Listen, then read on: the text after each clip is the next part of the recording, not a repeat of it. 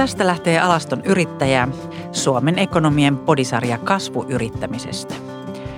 Meillä tänään on vieraana Helena Auramo ja Helenestä me tiedämme ainakin sen, että hän on nopea liikkeissään ja usein muiden on aika vaikea pysyä hänen kyydissään ja millaisia haasteita tämä sitten tuo yrittäjän elämään. Siitä muun muassa puhumme Helenan kanssa – mutta myöskin siitä, minkälaista tiekarttaa hän on onnistumiseen kulkenut, millaisia sankarintestejä matkalle on mahtunut ja minkälaisia apuvoimia on välillä tarvittu hätiin. Tervetuloa Helene. Kiitos. Ja kanssani studiossa täällä on Ted Apter, Suomen ekonomista ja minä olen Unna Lehtipuu. Helene, me tiedämme, että sinun silmäteräsi tällä hetkellä on Brönö-niminen startup minkälainen yritys on Brönö? me ollaan startuppi ja me luodaan alustaa, missä ihmiset, osaajat voi löytää toinen toisensa helpommin kuin aiemmin. Ja sen kautta voi löytää esimerkiksi itselleen ää, hallituksen jäseniä tai advisory boardin, boardin jäseniä tai mentoreita tai sparraajia tai sitten ihan palvelun tarjoajia, esimerkiksi freelancereita – se on ikään kuin tämmöinen, voisiko sanoa, että se on eräänlainen Tinder? No tavallaan joo. Että on se semmoinen siinä mielessä, että me halutaan auttaa ihmisiä löytää parempia niin kuin kumppaneja bisneksen puolella. Mutta ei se kauhean Tinderiltä näytä, kun sinne menee. Mutta siellä on esimerkiksi äh, mahdollista laittaa omia arvoja ja unelmia ja tulevaisuudessa halutaan, että vielä paljon paremmin pystymme arvopohjaisesti, arvopohjaisesti löytämään semmoisia omia bisneskumppaneita – No miten ihmiset esimerkiksi omian arvojaan siihen, sinne tuovat esiin? Ää, sinne voi laittaa kolme arvoa. Ää, voi käytännössä laittaa ihan, ihan niin kuin minkä vaan arvon itse haluaa laittaa ja meidän tavoitteena on myös sitten tulevaisuudessa auttaa ehkä vähän enemmän myös siinä, että ihmiset pystyy löytämään niitä omia arvoja, koska se on aika vaikeaa. No nyt Helene, mitkä on sun kolme arvoa? Ähm, no mä en itse asiassa pystynyt laittamaan kolme, kun mä laitoin niitä vähän enemmän, mutta mulla on ähm, co-creation. Mä en oikeastaan osaa sanoa, mikä se on ihan ehkä suomeksi, mutta liittyy niin kuin luovuuteen ja yhdessä tekemiseen. Sitten mulla on äh, rakkaus ja rauha ja vapaus ja uteliaisuus. Me vähän juorutaan sun taustasta vielä lisää ennen kuin mennään eteenpäin. Että sähän perustit Suomen ensimmäisen sosiaalisen median toimiston parin opiskelukaverin kanssa. Sitten sä oot ollut mukana perustamassa India Days-blogiportaalia ja viimeisimpänä toimit Marketing Klinikillä VPnä ja sitten jopa Okimo-klinikillä toimitusjohtajana. Aika pitkä lista, mutta siinä ei kuitenkaan kaikki. Eli sullakin on taustaa Slashissa ihan perustamisesta lähtien. Joo. Mitä Slash on sulle tuonut tähän yrittäjyyteen? Äh, Slash on oikeastaan ehkä niin kuin tehnyt isoimman niin kuin vaikutuksen, jos mietitään niin kuin kult, kulttuurinäkökulmasta.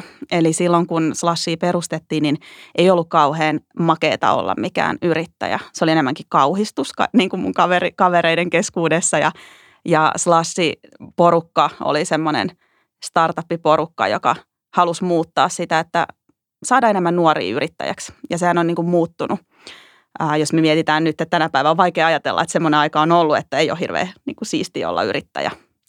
Ja ää, myös niin kuin Slashissa ää, yrittäjäporukat niin kuin oli ja on tosi auttavaisia.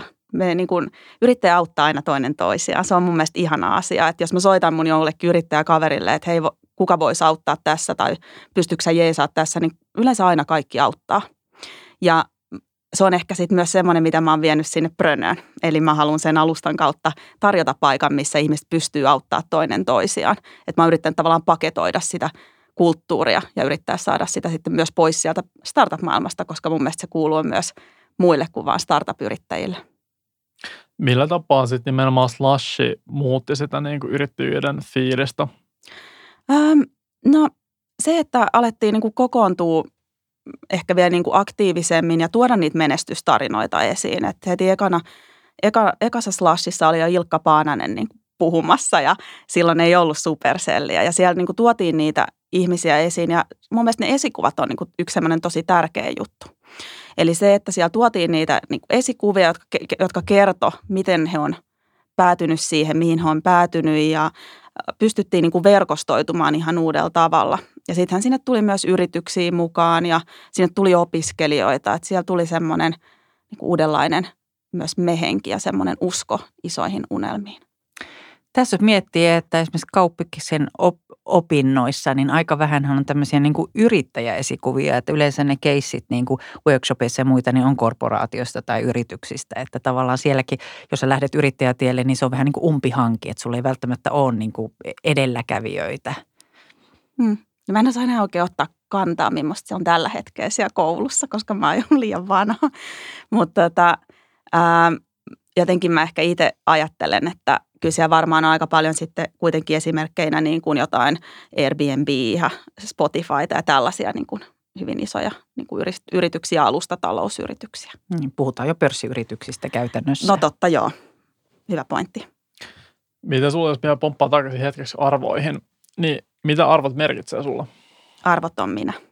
Mä haluan olla niin kuin, ne, ne arvot ja ähm, tota, jos mä en elä mun arvojen mukaista elämää, niin mä en voi niin hyvin. Eli mun mielestä se on semmoinen työ, mitä sä tavallaan joka päivä teet ja on tosi tärkeää, että sä löydät ne sun omat arvot, koska sun on paljon helpompi navigoida siellä maailmassa, jos siellä on myrskyjä vastassa ja isoja aallokkoja. Sä aina tiedät, kuka sä oot ja, ja mitä sä oot niin kuin täällä tekemässä.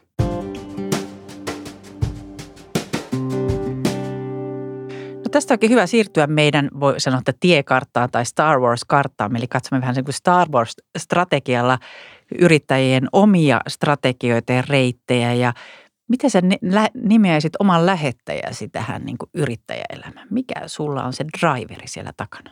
Halu muuttaa asioita.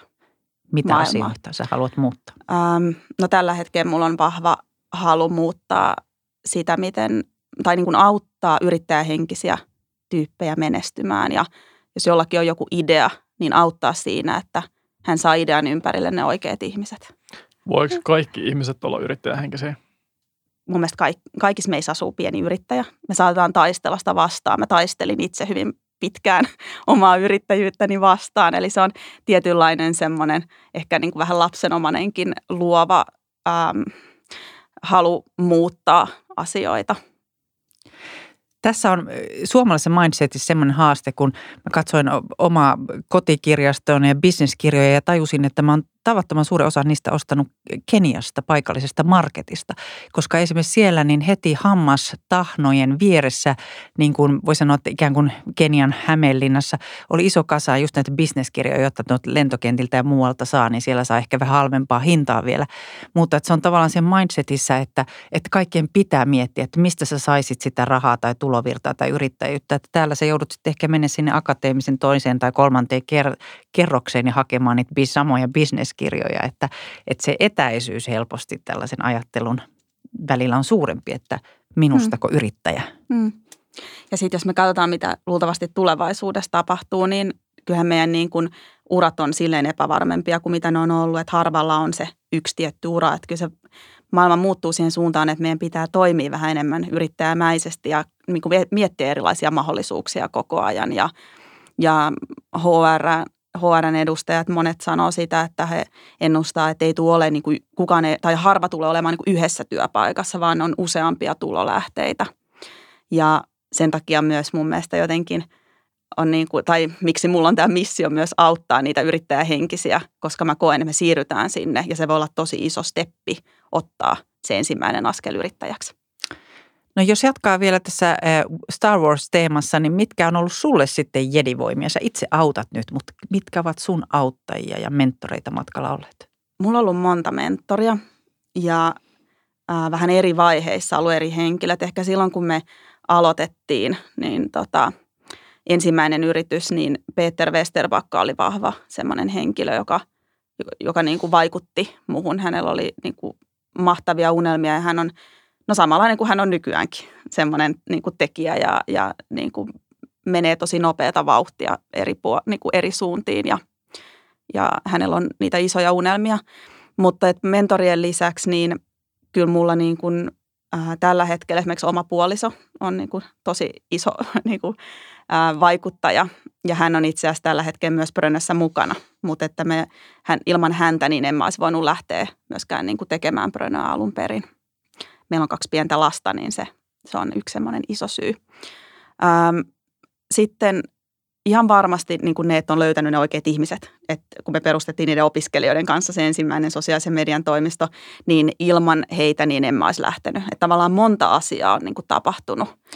Onko se tapaamiset, kohtaamista ollut sattumia vai oletko se systemaattisesti lähtenyt etsimään myös mm. tietynlaista osaamista tai kumppaneita? No, varmaan niin kuin osittain sattumaa, semmoista serendipityä, mutta sitten joo, kyllä mä sanoisin, että enemmän ne on tullut niin kuin sattumien kautta – Joo, mutta sitten mä oon ollut paljon eri semmoisissa asioissa niin kuin mukana. Et nyt esimerkiksi tota, ähm, Helsingin Sanomat kirjoitti just yhden, yhden jutun tuossa viime, viime viikolla liittyen tähän naisten, äh, naisten tilanteeseen hallituksissa, niin taas se kun oli mediassa esillä, niin sieltä taas on tullut useampia yhteydenottoja muuhun ja tavallaan sitten tietyllä tavalla se voi tuntua, että se on niin kuin sattumaa, mutta sitten siinä on kuitenkin ollut se, se media, mikä siinä on ollut, että ne, siinä on aina ollut niin kuin monta asiaa vaikea, vaikea, sanoa, niin kuin, vaikea sanoa, että se olisi joku yksi ää, tai että sattuma vai, vai, tota, vai suunniteltu. Sä oot perustanut kuitenkin monta eri yritystä tai kampanjaa ja. tai liikettä, niin miten ne ihmiset, jotka sä oot ottanut mukaan itse siihen niin kuin tekemään sitä alkuvaihetta sun kanssa, miten sä oot valikoinut heitä? Mm, jokaisessa on aina ollut niin kuin oma, kaikki on ollut hirveän erilaisia – niin kuin ne, että ei ole ehkä siihen semmoista mitään yhtä polkua. Että usein on se, että, että löytää ne tyypit, ket, ketkä haluaa ratkoa sen saman asian.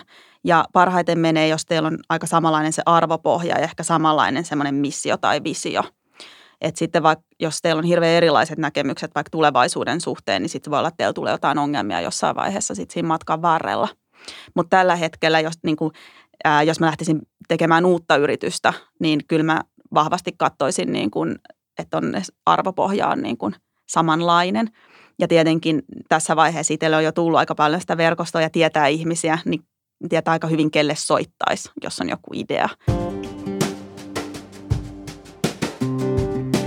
Vielä auttajista. Sä aikaisemmin mainitsit psykiatrin. Eli useinhan yrittäjän sisäinen vastustaja voi olla se oma sisäinen pää, eli sisäinen kriitikko. Ja sä oot sitten viisaasti lähtenyt siihen hakemaan keskusteluapua. Minkälainen tukivoima se on ollut? Joo, mulla on tota, tosiaan tämmöinen psykiatri ketä mä voin käydä aina tapaamassa, mutta hänen kanssa ei ole mitään sellaista niin kuin tavallaan ohjelmaa, vaan enemmän se on niin, että jos mulla tulee joku, joku haaste tai asia, minkä mä haluan käydä hänen kanssa niin keskustelemassa eri näkökulmista, niin sitten mä varaan hänelle ajan. Ja sitten meillä on tunnin keskusteluja ja yleensä se menee aina niin, että mä itse sitten puhelen eri näkökulmia ja sitten mä kyselen häneltä niin kuin hänen näkemyksiä ja, ja hän haastaa mua joissakin niin kuin asioissa. Et mä oon kokenut, että se on jotenkin tosi hyödyllinen työkalu ollut itselle, koska silloin voi vapauttaa aika paljon sitä omaa aivokapasiteettia myös, että mä voin niin kuin miettiä, että no tämä on asia, mistä mä haluan mennä juttelemaan.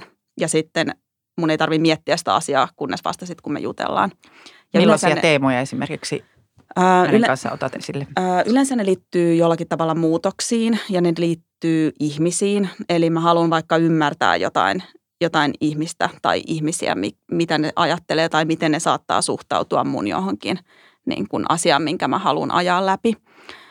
Sitten meillä on ollut tota, meidän perheellä niin kuin oli tämä tämmöinen hommetalokeissi, mikä kesti hyvin niin kuin kauan, niin sitäkin on käynyt keskustelemassa niin kuin hänen kanssaan, että, että, miten, että niin kuin eri näkökulmista sitä aihetta.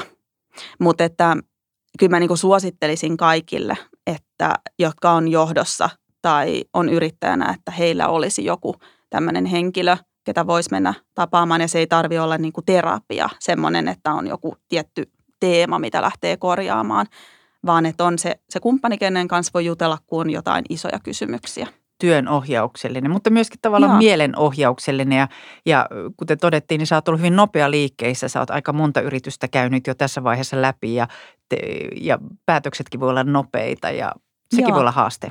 Joo, ja siitäkin niin kuin hän on tehnyt semmoisen mun oman profiilin ja mun haaste, haastekohdista ja, ja muista. Ja yksi semmoinen, mikä voi aiheuttaa haasteita ihmisille, jotka toimii mun kanssa, on se, että mä oon hyvin niin kuin nopea – ja sitten hänen kanssaan on niin kuin sitä keskusteltu just, että miten tämmöisissä tilanteissa voidaan auttaa muita, että ne pysyy paremmin mun matkassa ja mun mukana.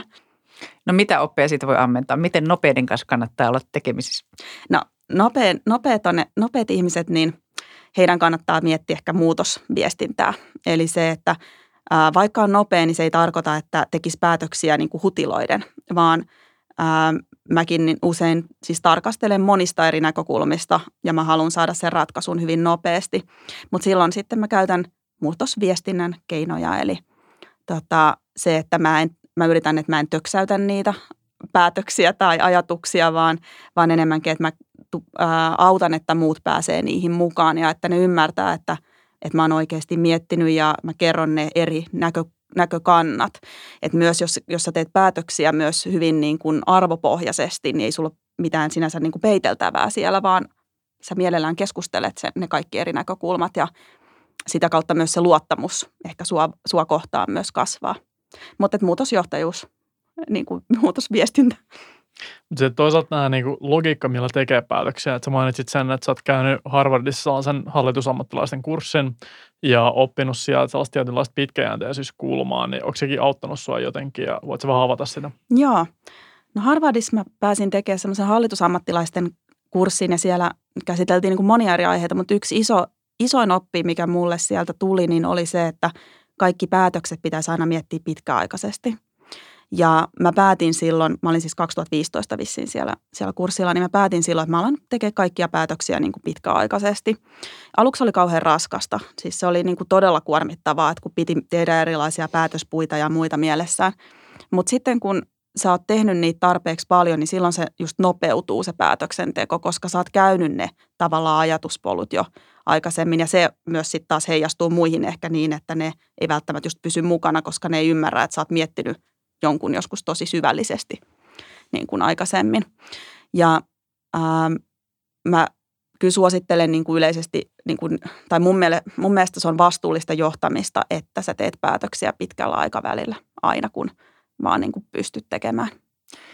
Mutta sitten pitää varmaan olla plan B, jos se tehty päästö, päätös tyssääkin seinään. Joo, se on totta ja se on myös semmoinen yrittäjyyden niin kuin iso, iso juttu, että tavallaan sun pitää olla aina ne plan B ja C ja D ja se, että sä pidät tarpeeksi paljon myös niitä niin kuin, ää, tavallaan ovia avoinna, että sä et ikinä laita mitään vaan yhden kortin varaan, vaan että sulla on myös niin kuin ne tavallaan seuraavat planit. Ja sitä kautta myös ehkä itse mä oon pystynyt ajattelemaan riskejä niin, että mä en koe, että se yrittäjyys välttämättä on niin hirveän riskistä tavallaan, koska mulla on ne kaikki plan B, C, D niin kuin mielessä. Ja, ja silloin itse asiassa musta voi jopa tuntua aika turvalliselle, että mä teen jotain, koska mä näen ne kaikki muut vaihtoehdot. Mitkä on sulle ollut niitä sankarin testejä, joissa on koeteltu sun kykyjä, jaksamista, osaamista? Mm, niitä on ollut tosi monia.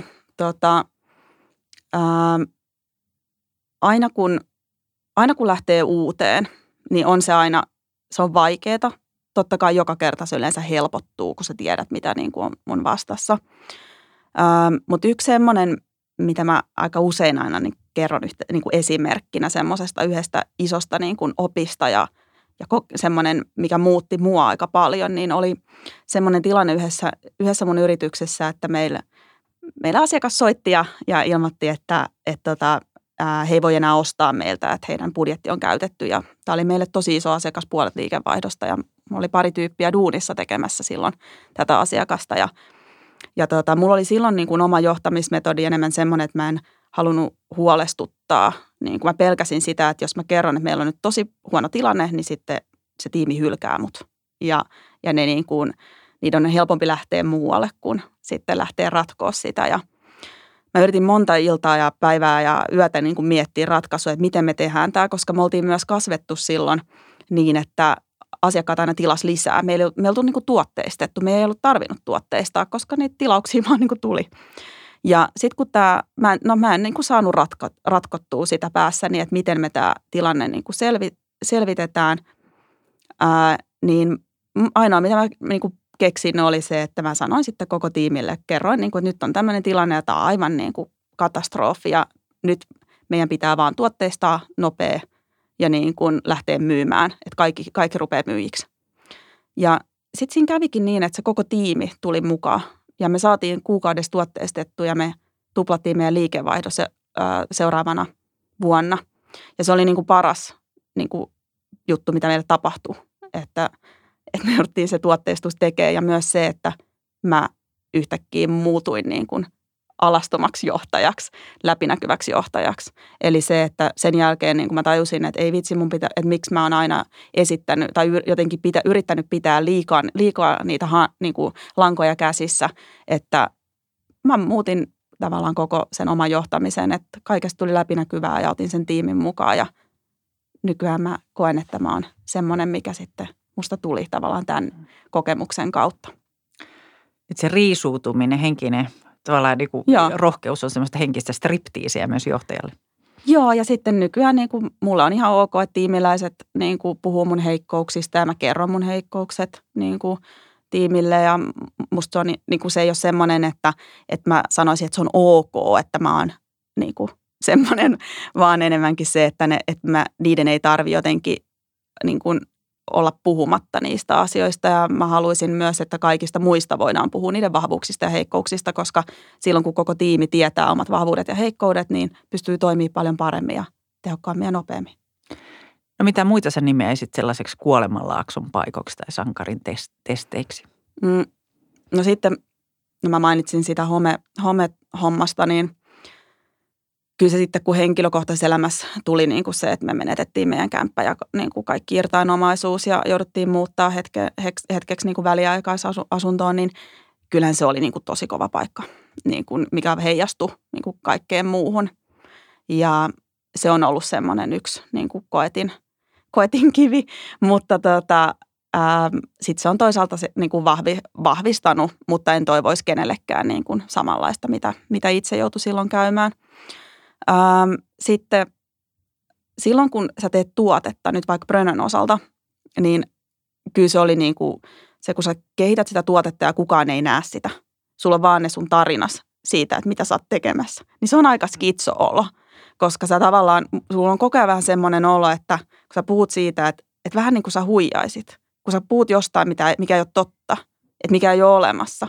Mutta kun sulla on ne piirustukset siitä, että sä esitteet jotain papereita, niin kyllä se oli niin kuin aika, aika niin kuin rankkaa, että mä tein semmoisen Y Combinator Startup Schoolin, missä tota oli aina tämmöisiä niin kuin yrittäjätapaamisia virtuaalisesti ja sitten muut arvioi sitä sun yritystä ja sitten sun piti aina kertoa, että mikä on isoin haaste. Niin joka viikko mun isoin haaste oli mun mieli. Mä aina kirjoitin, että mun, mun mieli, koska, koska se oli tosi niin kuin skitsoa tehdä. Ja nyt mä itse asiassa, kun mä ajoin, ajoin autolla tänne, tänne keskustaan, niin mä, mulla tuli toi mieleen, että mä sanoin aina se mieli. Ja sitten mä tajusin, että nyt mä en enää sanoisi, että se on se mieli. Että tavallaan nyt kun se tuot, meillä on se tuote jo niin kuin fyysinen, niin se ei enää ole se mieli, vaan nyt on niin kuin muut haasteet. Ja taas silloin mä mietin, että tuleekohan joku päivä semmoinen aika, että se ei ole enää se, se mieli, se isoin haaste. No miten sä puhuit sille mielelle? Lepyttelit sitä? Mm. Pitää muuten vielä se sanoa, että silloin, kun tämä, siihen aikaan oli just vielä korona niin kuin tullut, joten oli hyvin haastavaa, kun meillä on kaksi pientä lasta, niin oli kaksi tuntia töitä ja kaksi tuntia lapsia ja näin. Että se oli niin kuin miele, mielen, mielelle niin kuin haaste myös sen takia. Ähm, vaan mä yritin niin kuin hiljentää sen, sen, sen oman mielen ja se, miten mä ehkä hiljennän yleensä sitä omaa mieltä on, on se, että mä yritän keskittyä niin kuin niihin, siihen omaan niin kuin visioon tai missioon tai siihen niin kuin pois omasta egosta. Koska sehän on niin kuin, ää, kun sä sanot, että oma mieli on se este, niin sehän on, että se on se ego, on se sun este. Jolloin mun paras niin kuin semmoinen oppi tai niin paras oppi, mikä itselle on ollut, on ollut se, että oman egon saa hiljennettyä, kun sä mietit asioita niin kuin, että sä tavallaan oot vaan sen asian soitin itse, että sun tavoite on saada ne asiat aikaiseksi ja saat se soitin siinä välissä. Ja ihan sama, mitä se ego sanoo, sille ei ole mitään merkitystä, vaan se asia on se, se tärkeämpi asia. Mulle soittimesta tulee mieleen jotenkin semmoinen hirveän niin kuin luova termi tai semmoinen niin kuin osaaminen ja, ja tota, sitten sellainen, mitä me ollaan pähkäyty näissä jaksoissa, niin on ollut tavallaan se, että millaiset ihmiset on luovia, voiko kaikki olla luovia, mitä sä itse koet tätä asiaa? Mun mielestä jokainen, on, joka, jokainen meistä on luova ja se näkee ihan niin kuin lapsissakin, että ne on, ne on tosi luovia. Ja, ää, mutta me jotenkin ehkä niin kuin monet, kun me kasvetaan, niin sitten me saatetaan ymmärtää se luovuus ehkä niin kuin jotenkin, että, että taiteilija on luova tai sun pitää olla hyvä piirtää tai jotain tämmöistä. Mutta niin kuin luovahan on, on niin kuin sitä, että sä keksit uusia ratkaisuja ja sä saat yhdistellä asioita ja, ja niin kuin, sä voit olla hyvin niin kuin semmoinen luova, joka niin kuin ideoi hirveästi kaiken näköistä, mutta mun mielestä myös ehkä paras luovuus on myös sit se, että sitä rajoittaa jollakin tavalla. Ää, mä itse, mä koin, ää, silloin kun mä olin kauppiksessa, niin mä koin jotenkin, että mä en ole luova. Mutta sitten kun mä pääsin sinne taideteolliseen korkeakouluun, niin jotenkin yhtäkkiä mä siellä tajusin, että, että mä oon bisnesluova, että se on se mun niin kuin juttu. Ja, ja, tota, ja mun ei tarvi olla hyvä piirtää, mun ei tarvi olla hyvä maalaa, vaan, vaan niin kuin se mun luovuus tulee niin kuin tuommoisissa niin liiketoiminnassa. Ja se oli jotenkin ihanaa sitten, kun sen jotenkin hyväksyi semmoisen, että tämä on se mun luovuus.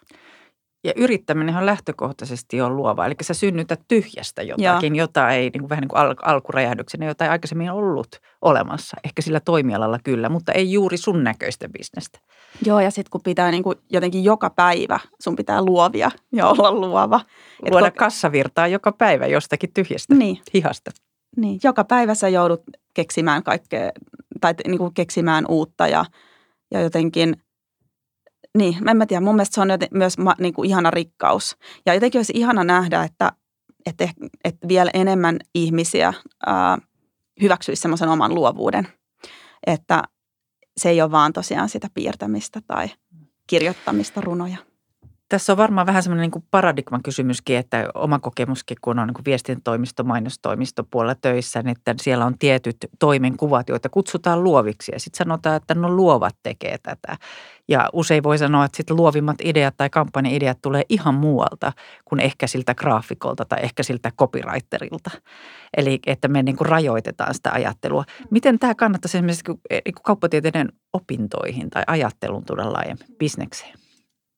No varmaan se, että, niin kun, että tekee erilaisten ihmisten kanssa hommia. Et mä itse tein silloin sen, sitä IDBM, tota, missä oli kauppistaikki ja niin kuin TKK-laisia ja siellä niin kuin oppi myös tosi paljon siitä, miten tehdään ja kaikki tekee hirveän eri tavalla niin kuin töitä. Että et tekee erilaisten ihmisten kanssa, se pakottaa myös sua niin kuin kyseenalaistaa niitä sun omia niin kuin ajatuksia. Ja nyt vaikka niin kuin Brönön osaltakin niin on monta, monta kertaa tullut semmoinen, että on jutellut jonkun ihan uuden niin kuin, laisen osaajan kanssa ja sitten sieltä on tullut kasa uusia ideoita. Et mun mielestä iso, iso juttu on se, että tekee erilaisten ihmisten kanssa, jotka osaa kyseenalaistaa ja haastaa. Ja, ja sitten kuitenkin, että sulla on turvallinen ilmapiiri siinä, että se on niin kuin ok vähän kyseenalaistaa ja kuitenkin, että kaikki pyrkii ratkomaan asioita eikä vaan niin kuin dissaamaan toinen toisiaan. Kieli, hei se on muuten kanssa. Kieli on hyvin erilainen.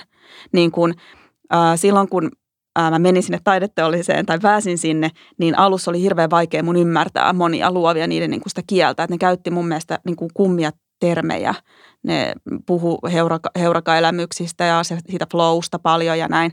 Niin silloin niin kuin taas kauppislaisena, kun mä tulin sinne, niin mä olin, että mistä nämä puhuu ja ne taas ei ymmärtänyt, niin kuin mistä mä puhuin. Niin se, että kun oppi sen yhteisen kielen, niin se auttoi tosi paljon. Miten sitten taas semmoinen, että Suomessa me ei ehkä olla niin kuin perinteisesti ollut sellaista menestyjäkansaa. Et me, me ollaan kyllä jonkin verran avuliaita ehkä, mutta sitten me ollaan vähän niin kuin, että jos joku menestyy, niin se vähän niin kuin jemmaa sitä pois. Niin kun sä oot kokenut menestystä monessa eri yrityksissä, niin miten siihen on suhtauduttu? Että onko siihen tullut jonkinlaista vähättelevääkin toimintaa? Ei, enemmän, mä luulen, että mä enemmän itse olen vähä, vähätellyt omia juttuja. Niin kun, että mua on hävettänyt, jos joku No mulla on ollut monta kertaa, että mä oon törmännyt johonkin vanhaan koulukaveri, joka sitten niin tulee silleen, että ai moi vitsi, sulla menee niin hyvin nykyään ja sä oot niin menestynyt. Ja sitten mua hävettää. Niin mä niin kuin jotenkin en, en halua puhua mun jutuista. Että mä melkein mieluummin puhun muista, muista jutuista. Että ehkä siinä on sellainen tietty suomalaisuus, semmoinen joku Mikä häpeä. siellä häpeän taustalla on? Kai se liittyy semmoiseen, että mä en, en halua, että mua nostettaisiin jotenkin niin kuin korokkeelle niin kuin – mä en tiedä, voisiko se liittyä semmoiseen myös, että tasa-arvo on hyvin tärkeä jotenkin itselle siellä niin kuin semmoinen, niin kuin semmoinen syvä, syvä arvo jotenkin, että joku hehkuttaa, niin, niin kuin mä en tykkää, että mua nostetaan johonkin toista korkeam, korkeammalle niin kuin, niin kuin jalustalle. Ja ehkä liittyy myös mun siis ihan niin kuin johtamismetodinkin. Mä tykkään siitä, että me ollaan niin kuin hyvin tavallaan low hierarchy, eli mikä se nyt sitten on suomeksi, eli tämmöinen tasavertaisia. No miten sä sitten tuuletat tai juhlistat omia onnistumisia? no se, Himmaksa silloinkin? Mä, no, mä oon joutunut opettelemaan sen, koska mä aina on siellä jossain tulevaisuudessa miettimässä, että, että, että täytyy sanoa, että se on itse asiassa kyllä vähän huono puoli, että mulla on joku tavoite ja sitten mä haluan, että se tavoite toteutuu, niin sitten kun se toteutuu, niin mä oon se, että hyvä, koska mä olisin ollut harmissani, jos ei. Eli mä en välttämättä niin kuin aina muista niin kuin silleen juhlia siinä kohtaa ja sitten mä oon jo taas siellä seuraavassa. Laitat vaan raksin ruutuun, niin, suoritettu. Joo, suoritettu ja nyt seuraava. on tämä seuraava. Mutta kyllä mä nyt oon yrittänyt sitten jotakin, niin kuin, jotakin pieniä juhlia niin kuin järjestää. Ja niin, mutta sanotaan, että liian vähän, että se on ihan selkeästi yksi sellainen, missä haluaisi kehittyä.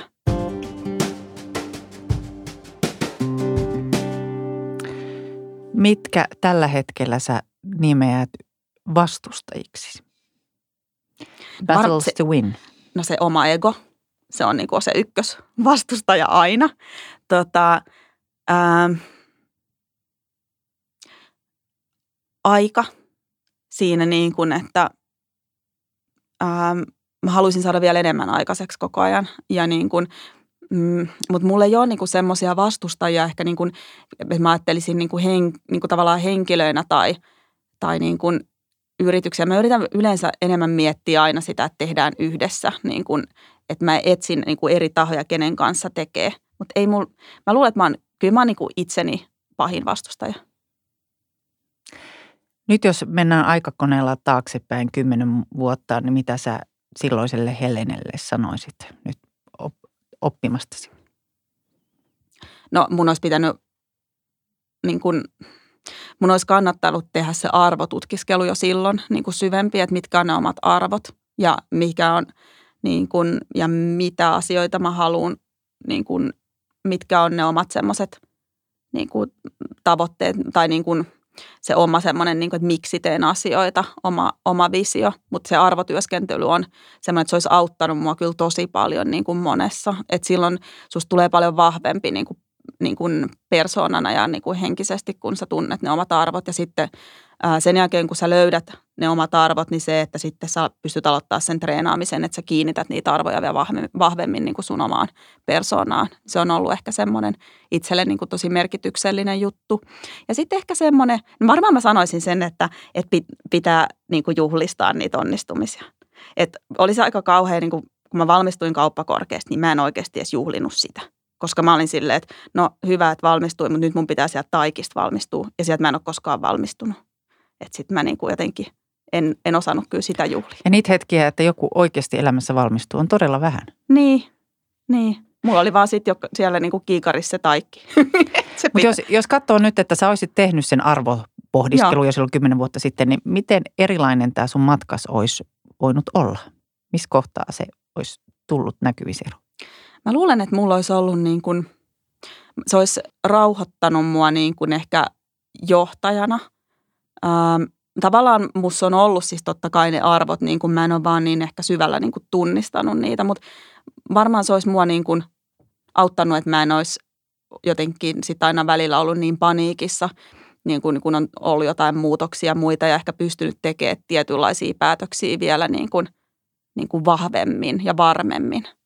Mä luulen, että se olisi tuonut semmoista varmuutta enemmän siihen omaan tekemiseen ja itseni ehkä hyväksymiseen. Meillä on ekonomeissa iso määrä jäseniä ja sitten moni niistä on varmaan jonkin verran tehnyt arvotutkiskelua, mutta jos joku haluaisi mennä niin kuin vielä askeleen syvemmälle, niin millaisiin paikkoihin suosittelisit menemään? No mä kävin itse semmoisen Kanajataleen kurssin, Hero, Heroin's Journey. Ää, siellä niin oli yksi osa oli sitä arvotyöskentelyä ja ehkä mä niin kuin, en nyt sitä lähtökohtaisesti ehkä ihan kaikille niin kuin suosit, suosittele, että se on, sopii tietynlaiselle henkilöille.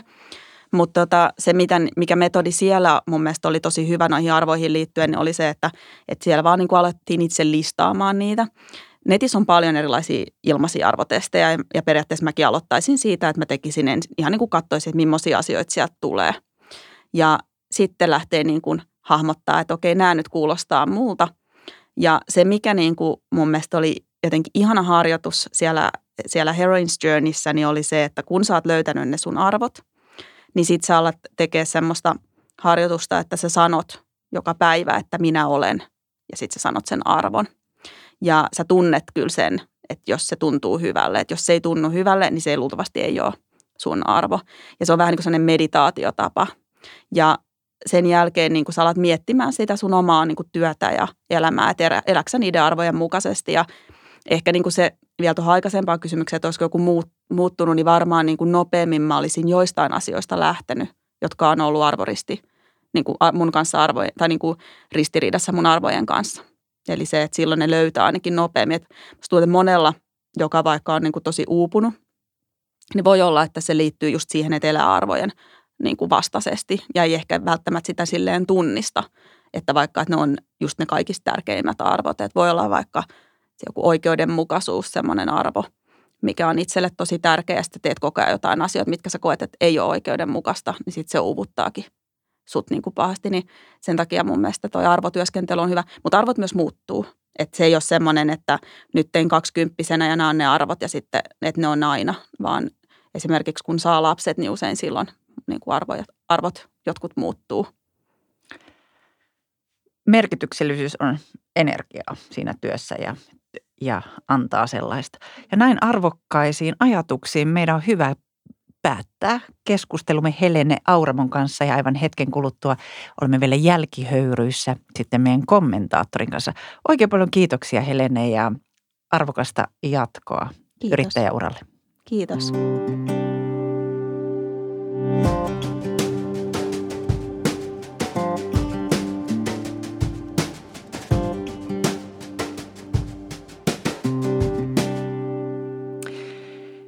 Näin me vähitellen liumme Alaston yrittäjäpodin jälkihöyryjaksoon ja täällä Helenen tuolille on nyt istahtanut Arto Pelander, joka on pitkän yrittäjä ja paljon myös mentoroinut yrityksiä ja sen lisäksi studiossa kanssani jatkaa Ted Apter ja minä olen Unna Lehtipuu.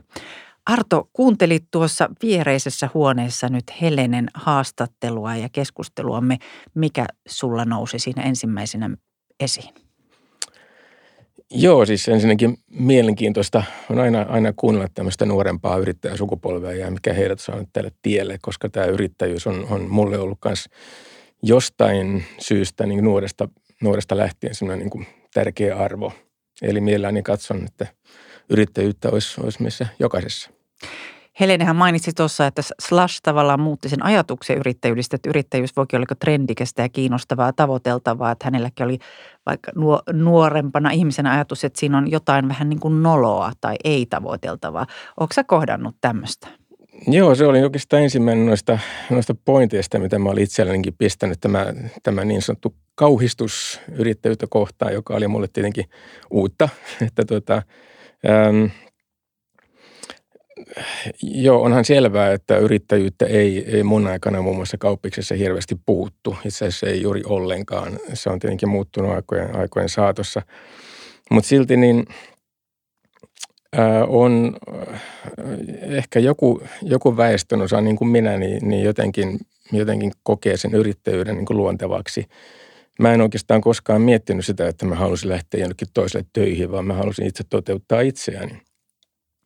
Ja, ja siinä mielessä niin kuin se, se, tavallaan se, se kauhistus oli, oli mulle uutta, mutta ymmärrän kyllä, yrittäjyys on muuttunut tässä kovasti viime vuosikymmeninä. On tullut startuppeja, on tullut IT-alaa näkyvästi ja digimarkkinointia ja sitähän ei mun aikana ollut. Että tota, äh,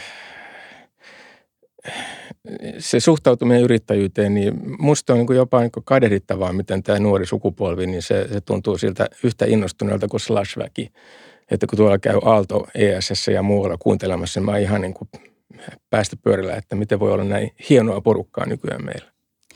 Jos sä haet korporaation töihin, jotakin tavoiteltavaa asemaa siellä, niin siinähän on rekryprosessi ja sitten se niin kuin eteen. Että se on vähän niin kuin palkinto palkintopalli, johon sitten, jos saat sen työpaikan, niin vihdoin sinut johdatetaan. Mutta yrittäjällähän ei tavallaan ole tällaista, että siinä on juuri niitä tuntoja, että onko mä niin kuin ihan feikki osaaja, koska tavallaan sitä ei ole koeteltu. Kukaan ei ole mua rekrytoinut tähän.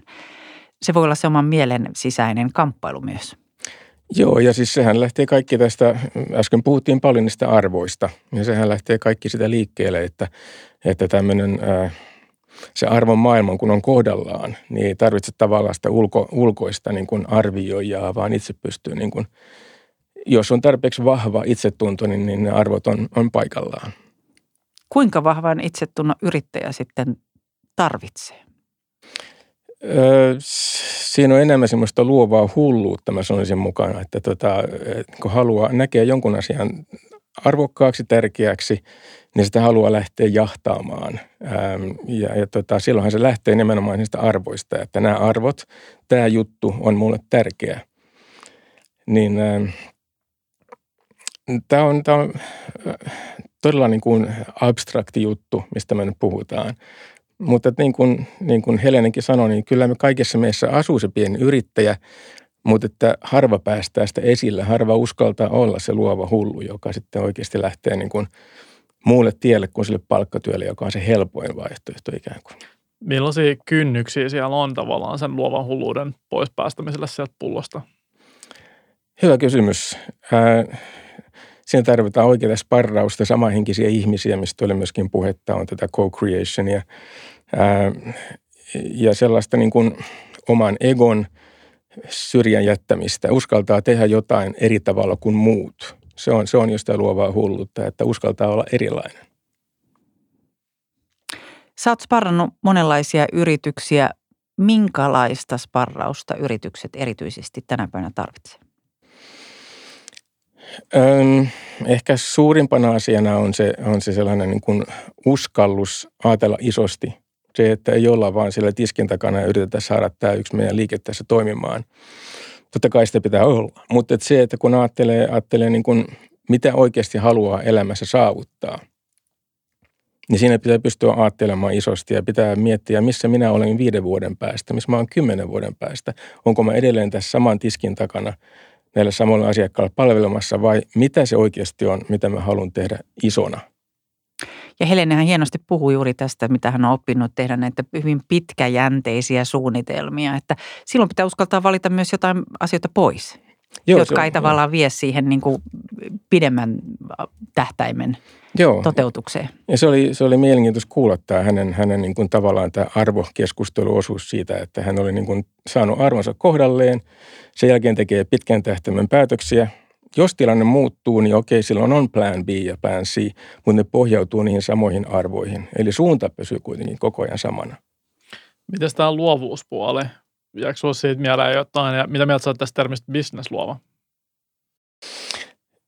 Joo, kokisin itse olevani aika luova ja, ja tota, mun mielestä niin siinä, siinäkin tärkeää on, on tämä tämmöinen, se tuli hyvin esille Helenan puheessakin, kun hän puhui tästä taite- taideteollisesta ja kauppiksen yhdistämisestä. Aina poikkitaiteellisuus luo, luo parhaat tulokset. Se, että uskaltaa puhua niidenkin ihmisten kanssa, jotka näkee asiat aivan eri tavalla kuin mitä sinä. Siitä syntyy joskus sitä hullua synergiaa. Ja, ja pienyrittäjä varsinkin, niin kyllähän se luovuus tulee esille, niin kuin teillekin puhuttiin, niin joka aamu suurin piirtein pitää taas miettiä, että jaha, mistä hän tänään saisi tätä hommaa eteenpäin, mistä saa sitä uutta bisnestä. Eli yrittäjälle vaarallisinta on ehkä juuri se joutua semmoiseen kapeikkoon, jossa sä oot vaan niin kuin samanmielisten, samataustaisten ihmisten kanssa, koska silloinhan sitä ei myöskään avaudu niille mahdollisuuksille samalla tavalla, että ei näe kauemmaksi. Joo, kapeikko tai kupla tai miten sitä haluakaan kutsua, niin kyllä nimenomaan se, se outside box laatikon ulkopuolelta ajattelu ei onnistu, ellei sulla ole niitä muita ihmisiä, jotka antaa sen inputin, mikä vie sinua ehkä ihan yllättäviin suuntiin, mitä sä itse et olisi, olisi keksinyt. Mutta eletäänkö me sellaisessa ajassa, että on ehkä uudelleen niin kuin avautumassa, että jos me mietitään niin kuin historiallisia vaikuttajia, vaikkapa Mannerheimia, niin katsotaan sisustaja, matkailija, erinomainen ruoanlaittaja, valtionjohtaja, sotaherra, eli kaikkea tätä tai jotain renesanssiajattelua, jossa on niin kuin tavallaan näkyvä ja näkymätön niin kuin yhdessä. Et nyt me ollaan viime aikoina, niin kuin Tedkin sanoi tässä, niin ajettu vähän semmoisen hyvin kapeaan asiantuntijuuden ja se ei ole tavallaan se menestystekijä yrittäjälle. Joo, kyllä. Siis nyt on niin helppoa nykyään saada vaikutteita, kun, kun tämä paljon puhuttu internetti on kerran olemassa, niin se antaa aivan uusia mahiksia löytää ihan mitä tahansa uutta luovaa virtaa ja suuntaa itselleen. Se on niin mahdottoman helppoa olla tekemissä kenen kanssa tahansa ympäri maailmaa. Mutta eikö siinä ole tavallaan illuusio, että, että se on vielä helpompaa olla samanmielisten kanssa tekemisessä. Vielä isommassa kuplassa. Että et sä voit vaan niinku isommalla kuplalla luoda sellaisen vielä niinku, siis silleen, että et jos sä aidosti haluat löytää sellaista, mikä on jotenkin niinku uutta syötettä sisään tai jotain, mikä kyseenalaistaa sen, että miksi te teette tuota tolla tavalla tai että voisitte ottaa tämänkin asian siihen huomioon, niin niitä syötteitä ei välttämättä tuu niin herkästi kerättyä. Joo, siis se, se pitää paikkansa, että, että nykyään tämä paljon puhuttu markkinointiautomaatio ja nämä Facebookin algoritmit antaa sulle vain sitä uutista, mitä sä haluat kuulla valitettavasti. Mutta silti sun ei ole pakko sopeutua siihen kuplaan. Sä pystyt löytämään tietoa, kun vaan pistät oikeat hakusanat ja, ja, ja uskallat hakeutua niihinkin piireihin, jotka ehkä välttämättä ei kuvasta sun just sen hetkistä ajatusmaailmaasi. Teknisesti mahdollista, mutta kieltämättä on, on hyvin helppoa pysyä omissa piireissään, omissa kuplassaan. Arto, kun oot sparannut yrityksiä, niin mikä sun mielestä menestymisessä on sattuman vaikutusta ja mikä semmoisen tarkan suunnitelmallisuuden tulosta? Niin, tästäkin oli äsken puhetta. siitäkin tein itselleni mentaalisen muistiinpanon, että, että tota, sattumaahan ei mun mielestäni sinänsä ole olemassakaan, vaan että, että kyllä se niin kuin on – on aina kiinni siitä, että, että kun sulla on tarpeeksi verkottumista, se annat tilaisuuksia mahdollisimman monelle ihmiselle eri tilanteissa ikään kuin antaa inputtia, niin siitä syntyy, sieltä löytyy ne samanmieliset ihmiset ja sitä kautta pystyy myöskin pääsemään omissa unelmissaan eteenpäin. Että harvoin on kyseessä, ehkä, ehkä ei koskaan ole kyseessä puhdas sattuma, vaan aina on kyse siitä, että sä annat tilaisuuden mahdollisimman moniin tapaamisiin. Eli iso korvaisuus ja suuri silmäisyys. Just näin. Auttaa. Vieläkö Helenen puheesta jotain nousi? No ehkä vielä yhtenä kommenttina tuossa mulla oli, oli muistissa, että, että puhuttiin paljon siitä, niin kuin miten uskaltaa olla avoin työntekijöitä kohtaan, niin, niin sen, mä oon aina ollut sitä mieltä, että tämä mahdollisimman suuri avoimuus omista heikkouksista ja vahvuuksista on hyvä tuoda esille.